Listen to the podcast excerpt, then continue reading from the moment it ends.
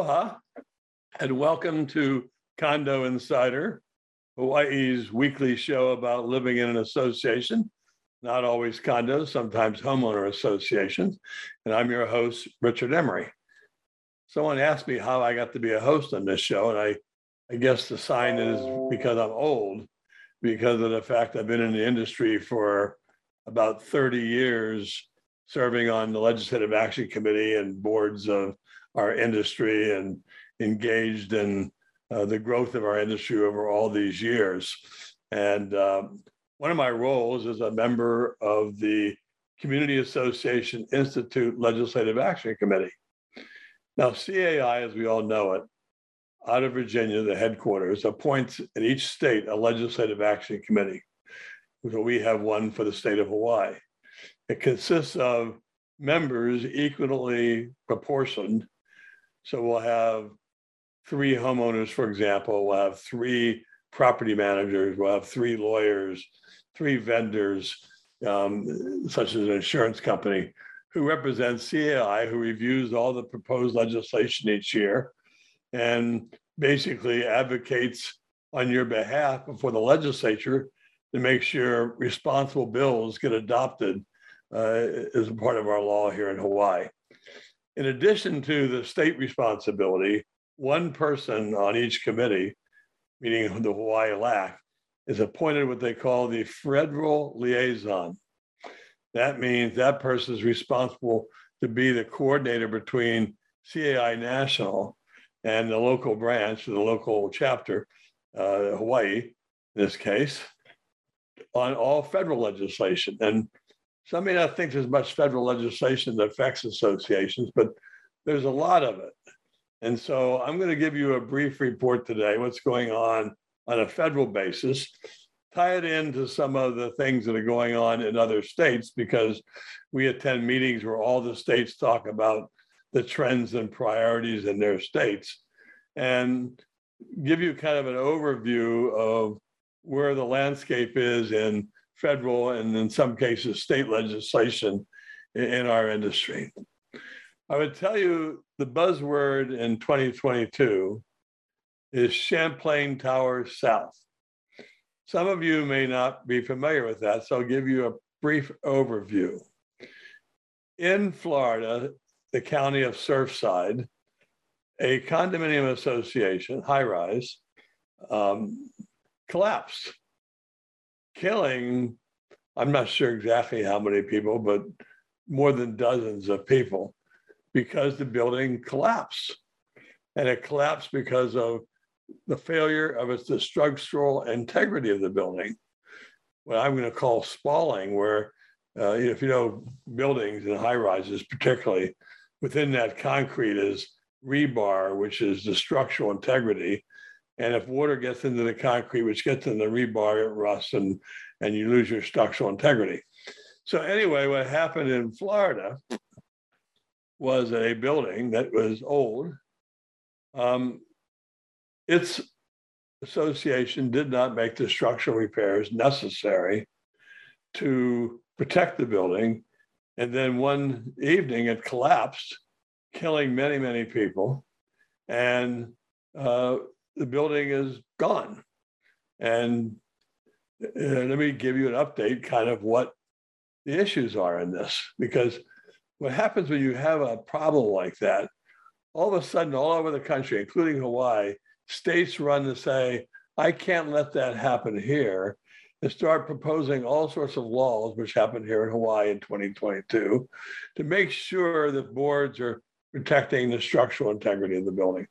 But let me go back to Florida for a second and talk about what the issues are and compare them to Hawaii.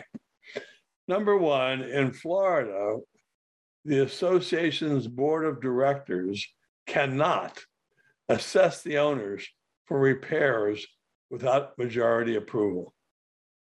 So what that means is when the board identified it several years ago, maybe eight years ago, the structural repairs necessary the homeowners were not in favor of it because it was required assessment. Because the structural repairs initially were estimated at $9 million, and the owners didn't want the assessment. Kind of like the view what's a few cracks? So the board had the local building department inspect the building, who expressed in writing their concern about the structural integrity of the building. Of course, they didn't do any testing. They just looked at all these cracks and said, you know, this is a potential problem. And then what happened is over time, they kept asking over and over again the board for approval to make the repairs. And now the bill was up to $15 million after all these years and still did not get the approval until a few weeks before the building collapsed. Now, when you compare their law, which basically said that you had to have the homeowner's approval to assess the owners for this repair, that's the first problem with respect to why this building collapsed and why people died because nobody wants to pay an assessment. No one wants to pay more money. We see this battle all the time in condos. Nobody wants to pay more money. I'm dealing with another condo here on Oahu today. It's not a high rise. It's it's mid rise. We'll call it. Some of the owners don't want an assessment to repair the building, and they don't want to borrow the money. And so, in that case, uh, the board gets to have their hands tied if they need to borrow the money. But the difference is, if I can explain it to you this way in Florida, to make the repair needed the homeowner's approval. In Hawaii, you're obligated as a board to make the repair. There's no thing short about that. In fact, there's a bill before the legislature today that strengthens the responsibility of the boards to maintain the building. Now, in Florida, you had to have the homeowner's approval. In Hawaii, you do not. You have to make the repair. Now, if you want to borrow money to make the repair in Hawaii, you need 50.0%, exactly half, to consent to a loan. So, what happens if the owners don't consent to a loan? The board has the authority because they're obligated to maintain the building to assess you. And so instead of saying you can pay $100 a month for a loan, what they say is you have a lump sum assessment of $10,000 and you've got to pay that within a specified period of time so they can make the repairs. So more times than not, boards in Hawaii go out and say, look, we have to make this repair. We can assess you $10,000. Or if you sign this consent to borrow the money, we'll raise your maintenance fees $100 a month. Those are examples by the way the real numbers would determine what the calculation is. So in Hawaii, that particular problem of Florida doesn't exist because the board had the authority. Now, whether they used it or not is another question, but they had the authority to, to make the repairs uh, without the homeowner's consent. And I would tell you again that in Hawaii right now, there's legislation pending that doesn't really change much to me, but basically reaffirming it's the board's obligation to maintain the building. And frankly, all the mortgage holders, the banks and the and the mortgage companies that loan money expect you to maintain their collateral. And so that's an integral part of it. The second issue with regard to Florida was that the basic design of the building, there's nothing wrong with the basic design. However, it had unique characteristics on how it was designed that made it more vulnerable to problems if not maintained. So was it built in accordance with the code and structurally correct? Yes. But as the problem and the building began to deteriorate over time, it became a higher risk building than another type of building, which didn't have in the middle of its courtyard a swimming pool and parking lot, and, and the structural integrity tied into that. So when, when that deck failed, uh, the whole building came like a house of cards and fell down. So in Florida, the issue is that they're had to have homeowner approval, where in Hawaii don't. So now we had the big problem. The building collapsed. There's all these deaths. There's all this lost collateral in the sense of you're a homeowner and you're fortunate enough not to be home. You've lost your home. You don't have insurance for it. Because remember, insurance covers perils like hurricanes and fires, but not poor maintenance. So what happened? They lost all their equity. And how about those mortgage companies that had mortgages? Well, they, they would have some claim against the insurance policies, but you know they're at risk as well with respect to this to this problem. So anyway, that became a hot topic in the Florida legislature. What are we going to do to prevent this from ever happening again? And there were bills introduced, all sorts of bills, and all sorts of discussion, and all sorts of debate. And let me give you what the Florida legislature did. Pay attention to this. This is what the Florida legislature did to solve this problem. Nothing. In the end, the Florida legislature said, when you look at all the buildings all over our state, this is what we call a one off. It happened to one building. We haven't had this problem reported by anybody else. Most buildings aren't designed that way. And so they kicked the can down the road and made no decision with respect to um, that by changing the laws. And so essentially, they're back to square one that uh, associations still need to get the owner's approval to fix the building. I'm sure that uh, those owners today might be more alert, more aware, it might be easier to vote for it. But in the end, Florida basically said, we're not going to do anything. It's a one off. We can't react to um, a single development like that. We kind of did that here in Hawaii with Marco Polo building. We had that massive fire uh, twice in the same building over time. And so all of a sudden, our city council comes and passes the uh, fire sprinkler law, which you have to have life safety evaluation, and you have to have it done by certain dates, and you have to put fire sprinklers in that should pass certain tests, all because of one major fire, which caused the life and the loss of, uh, well, I want to say three or four deaths. It wasn't more than four. Um, certainly tragic for anyone to lose their family. But what they did was they all of a sudden the city county here passed all this life safety evaluation, all this stuff. You know what they're doing now, the city council? Rightly so. They're walking it back because of the fact there's not enough engineers, enough people. The costs are extreme. Not every building is designed. You put fire sprinklers in. It becomes a bigger problem than one anticipated. So, but in Florida, just so you know, that's kind of how it got started. So, what happened on the federal scene with regard to Florida? First of all, there was a bill introduced in Congress recently called the Safer Condo Act. Excuse me. The Safer Condo Act is actually a good deal. What they determined, it's not so true in Hawaii from my experience, but what they determined was that borrowing money to make repairs is sometimes difficult for associations to get.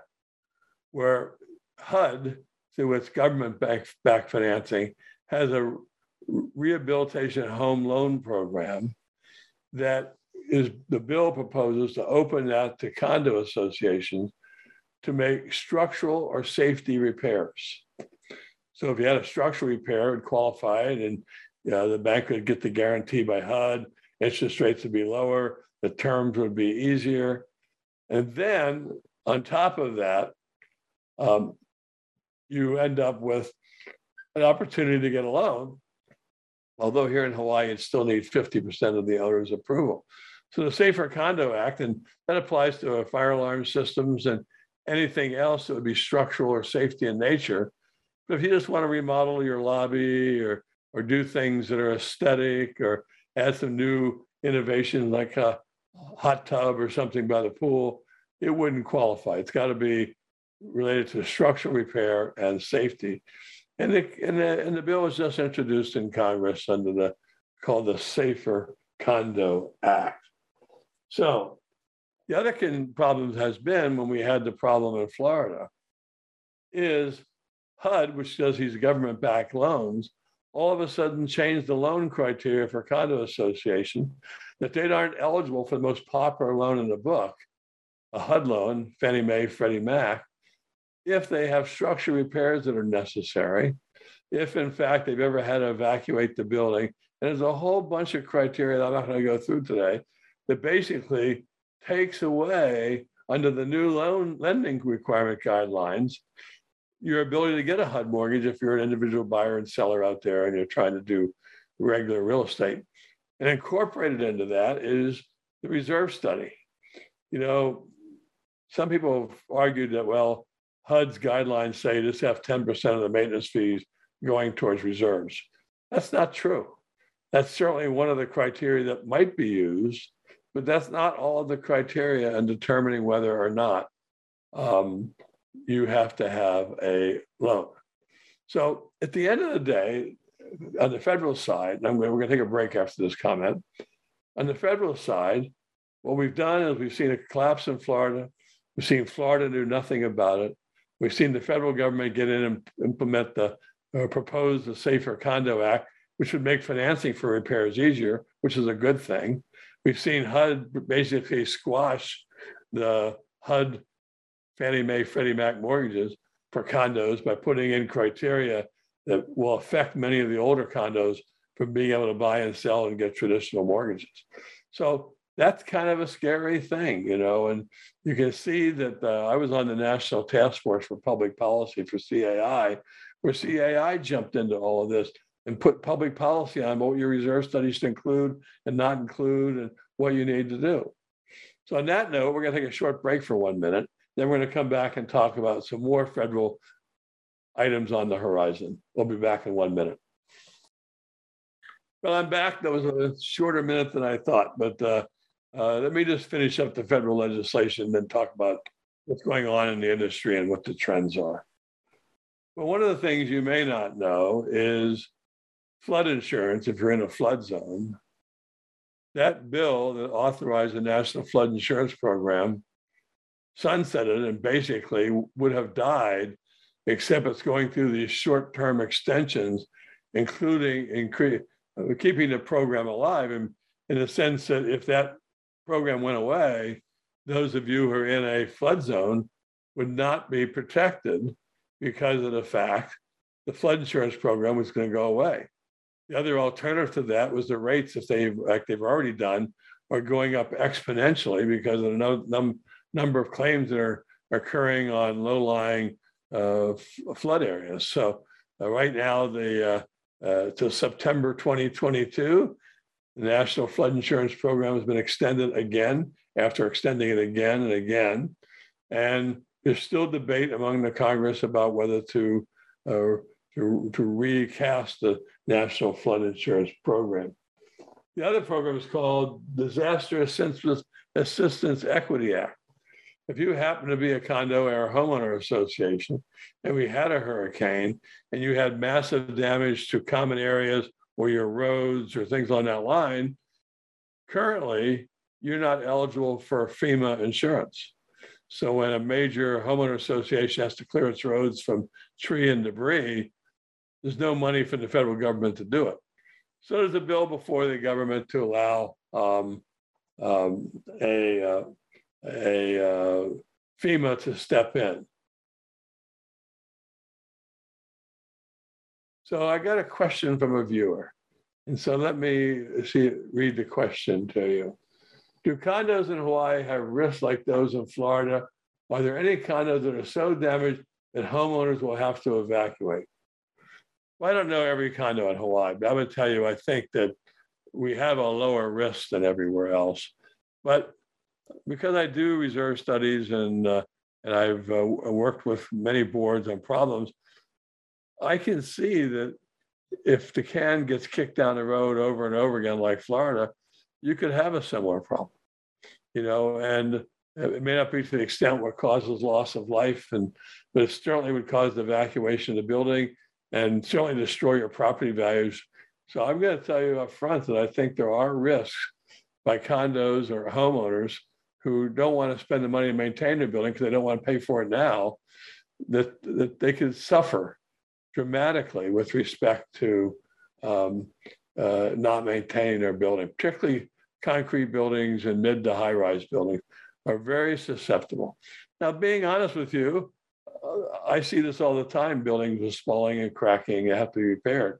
And most boards assess and take care of it and do the job they're supposed to do. But um, I am confident there are buildings out there today in Hawaii that aren't near collapse, but have serious issues that need to be addressed that homeowners are debating among themselves what to do about it. So I would just tell everybody up front that, uh, um, uh, you know, the national task force on public policy and the current law before our, our, our um, legislature emphasizes the need for condo association boards to maintain the building. It's, if the law gets passed in Hawaii, where we do a 20-year forecast of reserve requirements, the law changes to 30 years if this law gets passed.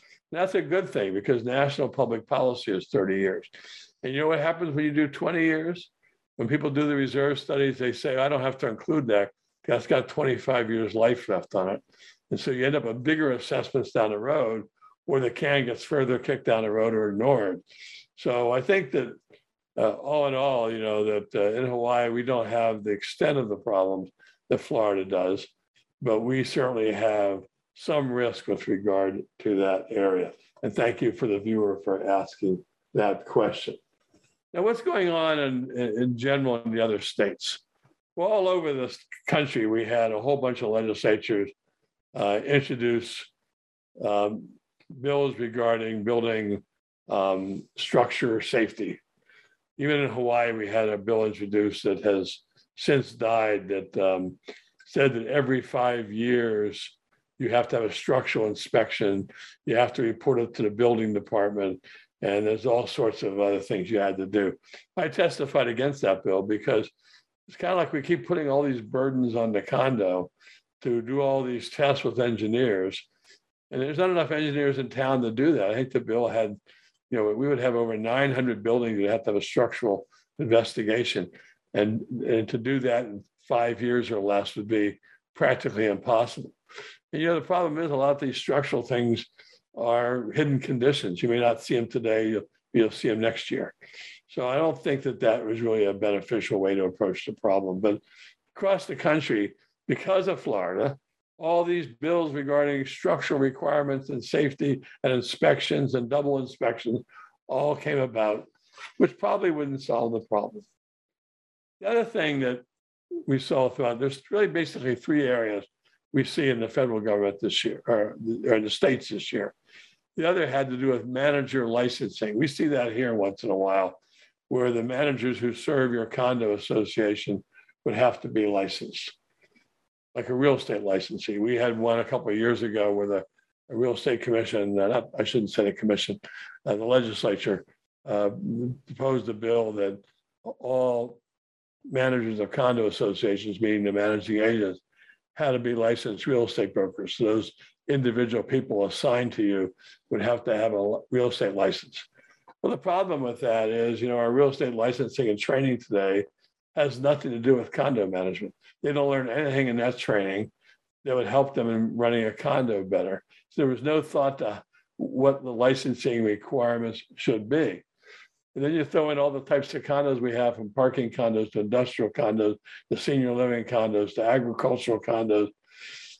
Different condo managers have different needs. Some of them are doing fiscal only financial. There's a whole broader topic on that just to say, let's make them licensed and have to have a real estate license because the real estate licensing laws aren't designed to do that for here in Hawaii. But we see all over the country people looking at mandating licensing for the, the condo manager from the management company. The thing that may make sense is registration. The industry itself has a broad educational program. So the, the, having registration and certain ethics criteria they sign on to uh, may be appropriate, but to suggest a massive licensing would only up the cost of condos because the management companies would have to address that. But there isn't anything in place, doesn't exist already through the industry organization. So uh, that, but that's a hot topic around the country. That's what I'm reporting on. the third was an interesting thing on what I call liability. What they were trying to do, we see that here in Hawaii to a degree. They want to impose the liability if something goes wrong on the board and or the management company or both. So what they want to do is say, well, since you're elected and you're responsible, if something goes wrong, then it's your fault and you can be sued. Well, I'm not sure many people would serve on boards if that was the case. Um, number two, you got to recognize that within the governing documents association, the boards are elected, they're homeowners too. They don't have the right to do whatever they feel like doing. And more times than not, they have to have the owner's consent. So what if the owners don't give consent like Florida? So, but if you look at the trends in the industry, that's kind of what the trends in the industry are. Basically, Florida caused all the structural repair arguments. Number two, you've got this issue should managers be licensed?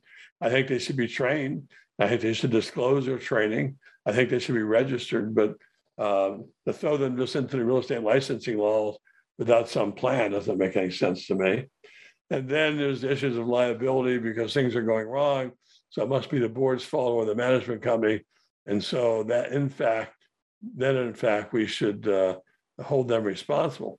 Even to the extent when you look at a structural failure, a management company's not an engineer. They wouldn't know what the severity is of a crack in a wall. They can advise the board to go get an expert, but the board may say, no, we don't want to spend the money this year. So the whole liability issue is, it goes back to management companies or associations or, or self-governance or designed for self-governance, where the board itself is responsible, like individual businesses are responsible for the things that go right and the things that go wrong. Summarizing up real quick in Hawaii, I only have a minute left is uh, Hawaii right now, there's about 15 bills left. They overlap. One's about electric vehicle charging stations, making you somehow address that all sorts of ways. Smoke detector disclosure, buy and sell real estate, you have to disclose that there's smoke detectors and they meet the building code.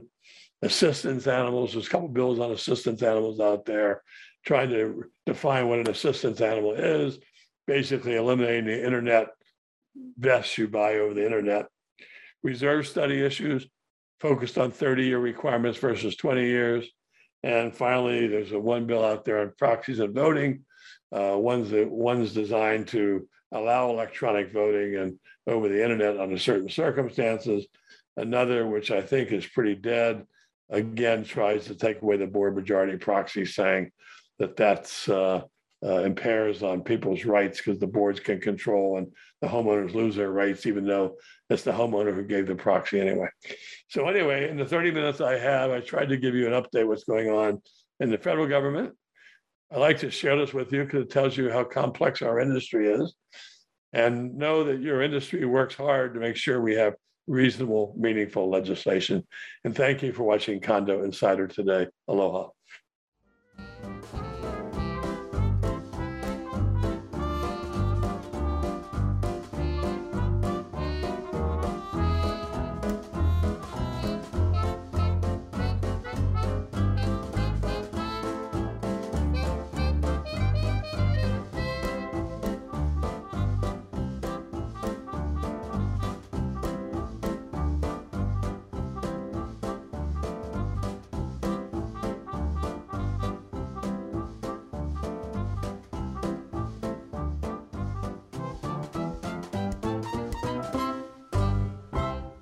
Thank you so much for watching Think Tech Hawaii. If you like what we do, please like us and click the subscribe button on YouTube and the follow button on Vimeo. You can also follow us on Facebook, Instagram, Twitter, and LinkedIn, and donate to us at thinktechhawaii.com. Mahalo.